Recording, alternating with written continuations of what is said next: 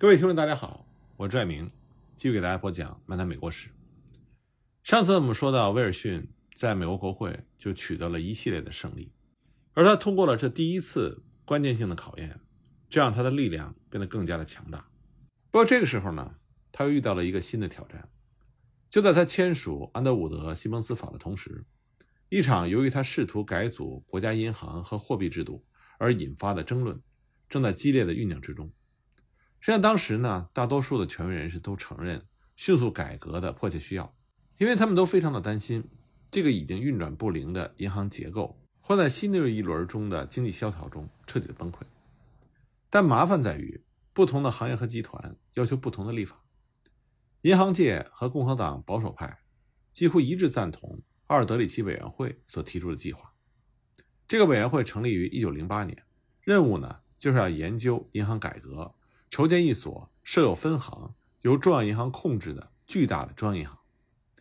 民主党人在一九一二年政治纲领中曾经谴责奥尔德里奇计划，但是民主党内部关于替代的方案却产生了非常致命的分裂。进步派系要求建立由政府占有并且控制的储备制度和货币供应，他们摆出了一九一三年初普乔委员会调查所谓金融托拉斯时揭发的材料。证明只有坚决地实行国家控制，才能摧毁目前信贷来源集中于华尔街的这种状况。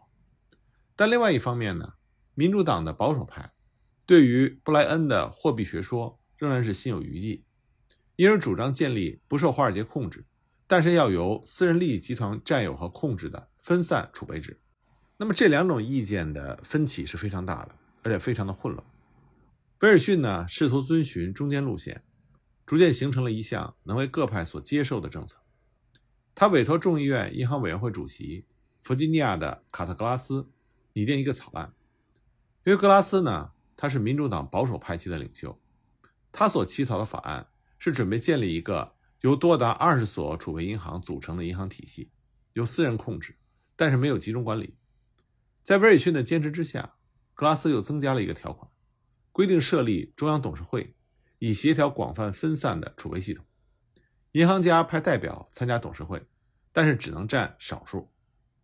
格拉斯法案的原稿公布之后，在美国的行政界就引发了一场争论，一时之间威胁到了民主党的统一。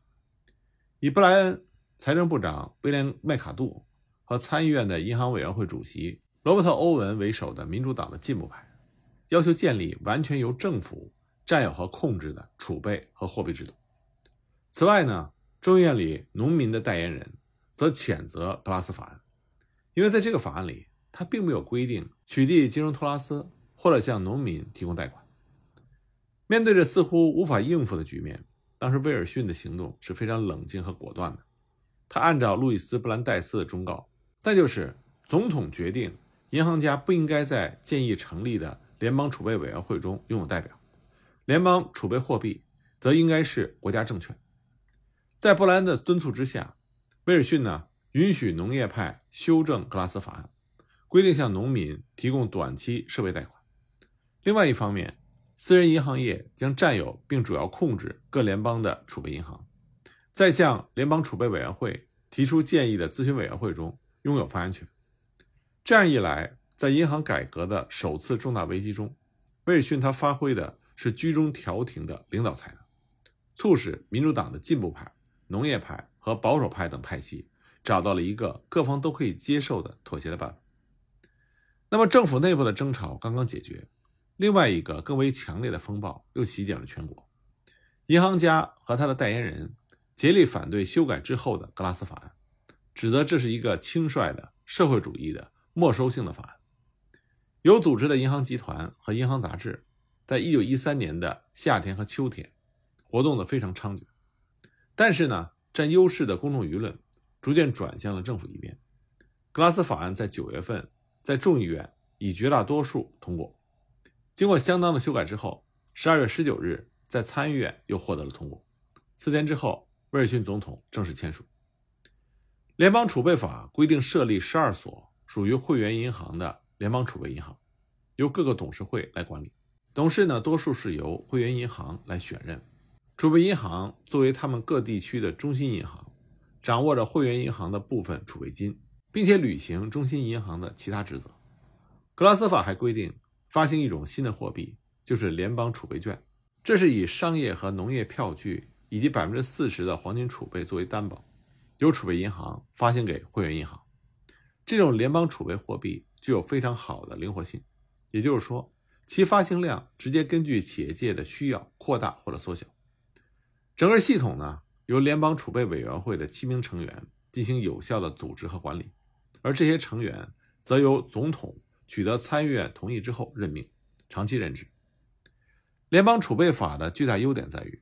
它为动员地区实际上直到整个国家的银行储备金的主要部分提供了手段。它创立了一种新颖、灵活，但是绝对可靠的货币。它有力摧毁了信用资源集中于少数金融中心的这种情况，加强了地方一级的私人控制。但这种控制呢，又受到一定程度的公共监督和国家调解。教条主义的进步派，像拉夫莱特等人，就指责联邦储备法，因为他没有就全国的银行系统的联邦全面管理或者占有与经营作出规定。但是呢？这个法规的制定者从来没有打算要补充这类影响深远的政策，他们遵照的是威尔逊所提倡的新的自由的精神，设计出了一种银行和货币制度，而在这个制度下，私人和公共的利益将和谐的协作，并由联邦储备委员会进行调停。联邦储备法的通过和实行，就标志着新自由主义的高潮。在整个1913年以及1914年的头几个月。威尔逊他多次表明，他决心严格的坚持他的有限的改革方案，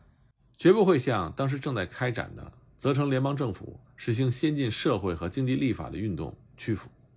那么，威尔逊总统他和农民、劳工还有社会正义改革者之间分歧的根源，是在于他们各方对于联邦政府应该起到的适当的作用想法不同。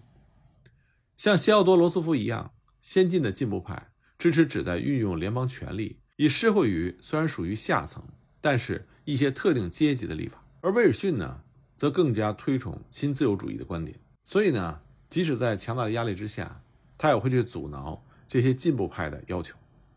事实上呢，因为当时威尔逊总统他非常坚定地捍卫新自由主义，以至于有一段时间他阻挠或者拒绝，促使了一大部分进步纲领的实现。比如说，威尔逊他曾经阻挠。劳联为了工会的非法罢工活动，争取免受反托拉斯法干涉的这个运动。一九一四年春天，威尔逊又以同样的方式阻挠了通过建立由联邦政府资助和管理的长期农贷制度的法案。此外呢，当全国童工委员会的童工法案一九一四年在众议院通过的时候，威尔逊拒绝为他得到参议院的批准而进行斗争，因为他认为这个法案是违宪的。他还拒绝支持妇女选举权的修正案。因为他认为选举资格应该由各州自己决定。威尔逊当时还做了另外三件事情，显示出他对新自由主义的支持。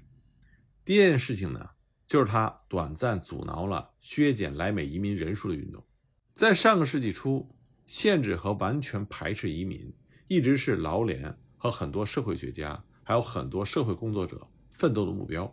我们不要以为今天美国限制移民和排斥移民，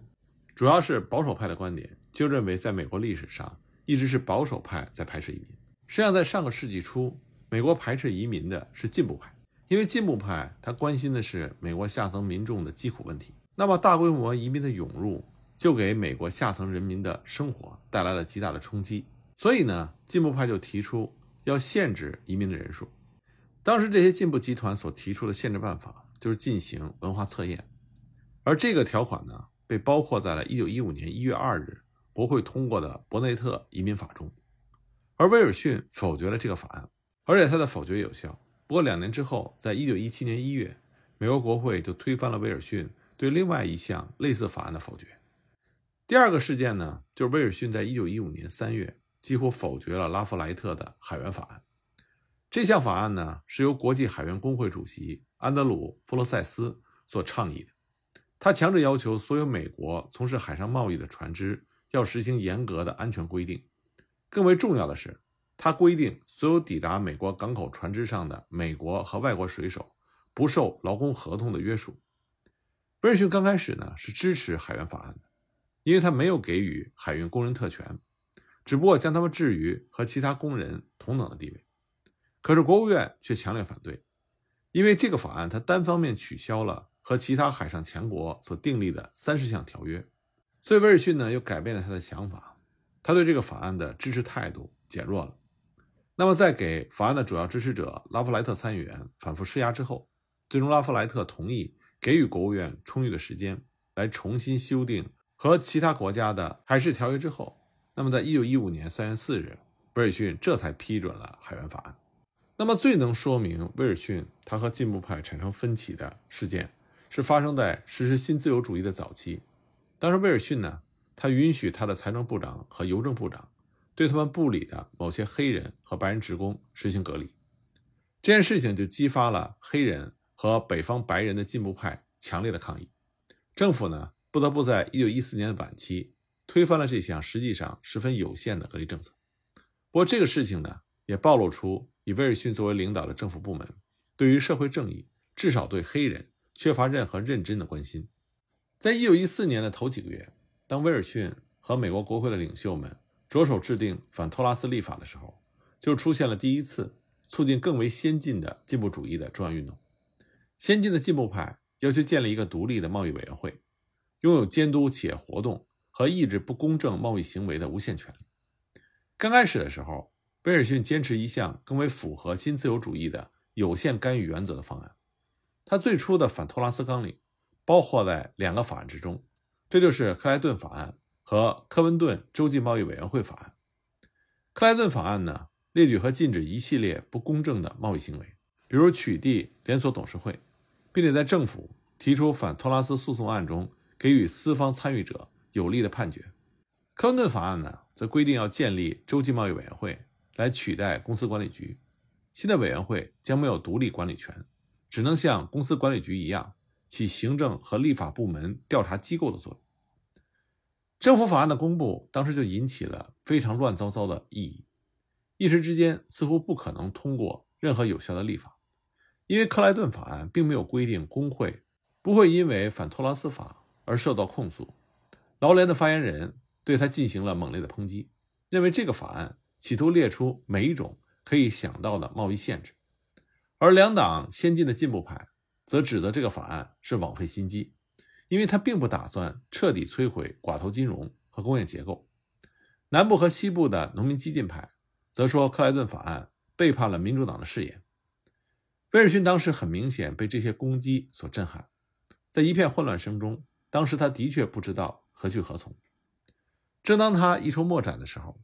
他的非正式顾问路易斯·布兰代斯在1914年4月带来了一个可以供选择的方案。这个方案呢，实际上是要求放弃用立法禁止不公平贸易行为的尝试。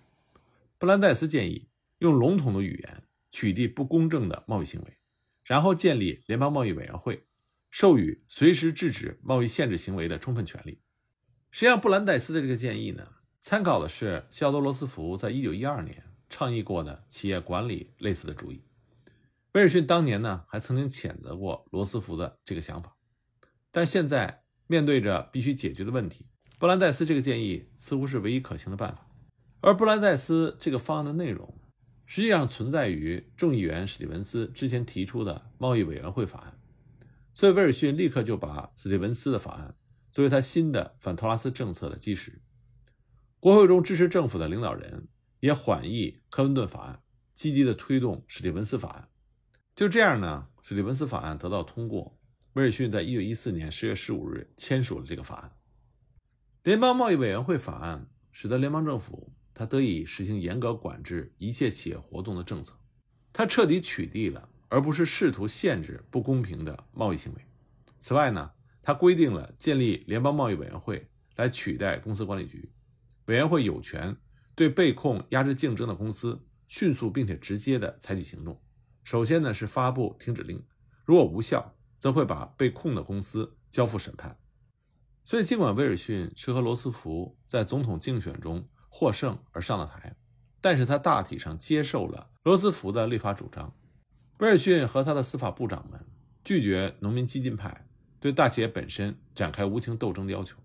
继续推行罗斯福塔夫托政策。仅仅反对那些看起来明显限制贸易的联合企业，比如说，他们继续执行塔夫托对美国钢铁公司的起诉，尽管呢，美国钢铁公司提出在法院外面进行解决。威尔逊领导下的反托拉斯活动所取得的最大成就，是当年美国电话电报公司、纽黑文铁路公司以及南太平洋铁路公司，在1913年和1914年都接受了司法部提出的法令，进行改组。不过在此之后呢，联邦贸易委员会因为它的内部纠纷和效率低而行动缓慢。到了1917年至1918年，美国参加一战的时期，联邦贸易委员会更是无所事事，因为那个时候反托拉斯的起诉暂停。最终呢，一直到1919年到1920年，取缔牛肉托拉斯的控诉中，联邦贸易委员会这才恢复了生命力。但威尔逊他在联邦贸易委员会法案上的表现。也成为了美国全国进步运动史上的一个重要的转折点，因为这表明威尔逊他可能愿意放弃他原来的新自由观点，而屈服于其他领域进行大胆的社会和经济立法这种进步要求。但是就在进步派的期待之中，威尔逊的步子却放缓了。在一九一四年十一月十七日给财政部长麦卡杜的公开信里，威尔逊说：“过去十八个月的立法。”已经摧毁了共和党的特权制度，结束了企业和公众之间的对抗。他说：“未来将是企业家适应变化的时期，美国将进入一个合作、重新了解、目标相同的新时期。总之，全国进步运动的重建阶段已经结束，改革要让位于调整。”但事实证明，威尔逊对于未来政治发展的预测多少有点过于天真了。就在他写信给麦卡杜的时候。美国的政坛再次发生了动荡，关于具体的情况呢，我下一集再继续给大家讲。